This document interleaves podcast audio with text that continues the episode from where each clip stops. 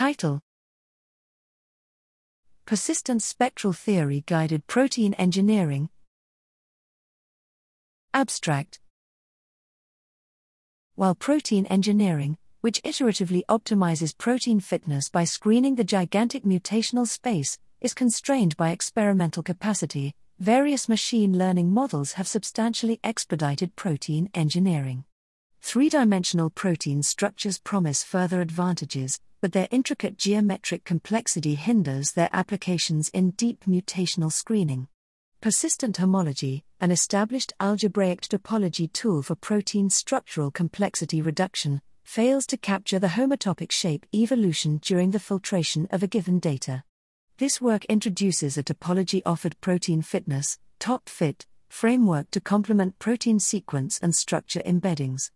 Equipped with an ensemble regression strategy, TopFit integrates the persistent spectral theory, a new topological Laplacian, and two auxiliary sequence embeddings to capture mutation induced topological invariant, shape evolution, and sequence disparity in the protein fitness landscape.